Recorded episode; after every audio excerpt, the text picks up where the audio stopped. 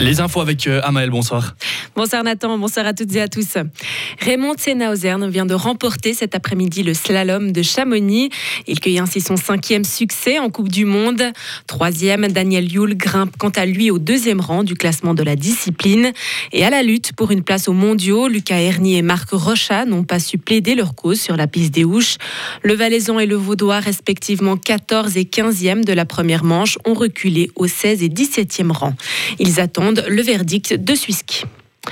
Drame dans le canton de Vaud. Hier, un adolescent est décédé dans un accident qui s'est produit à Savigny.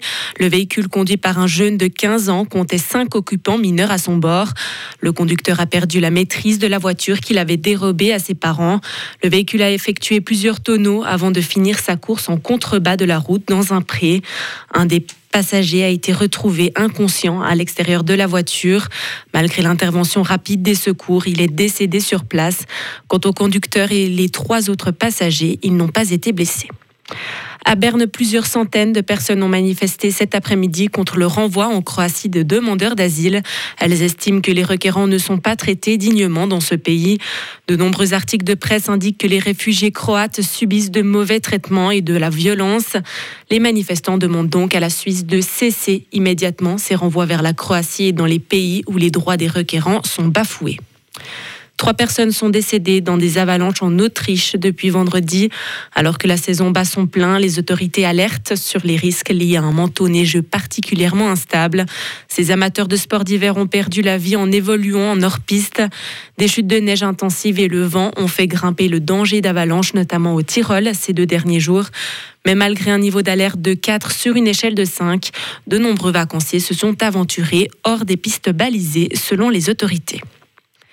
Le pape François a lancé aujourd'hui un ardent cri d'alarme aux dirigeants du Soudan du Sud pour rendre une dignité aux déplacés. Il a renouvelé son appel à la paix dans un pays qui est déchiré par les luttes de pouvoir.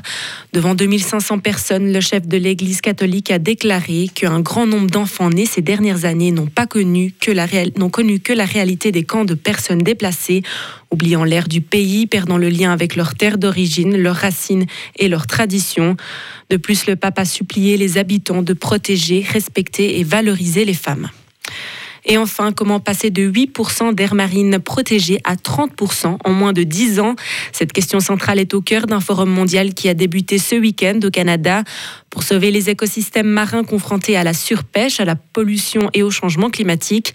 Un rendez-vous crucial selon les scientifiques, car si les pays du monde entier se sont mis d'accord en décembre pour protéger 30% de la planète d'ici 2030, le cadre doit encore être précisé. Retrouvez toute l'info sur frappe et frappe.ch.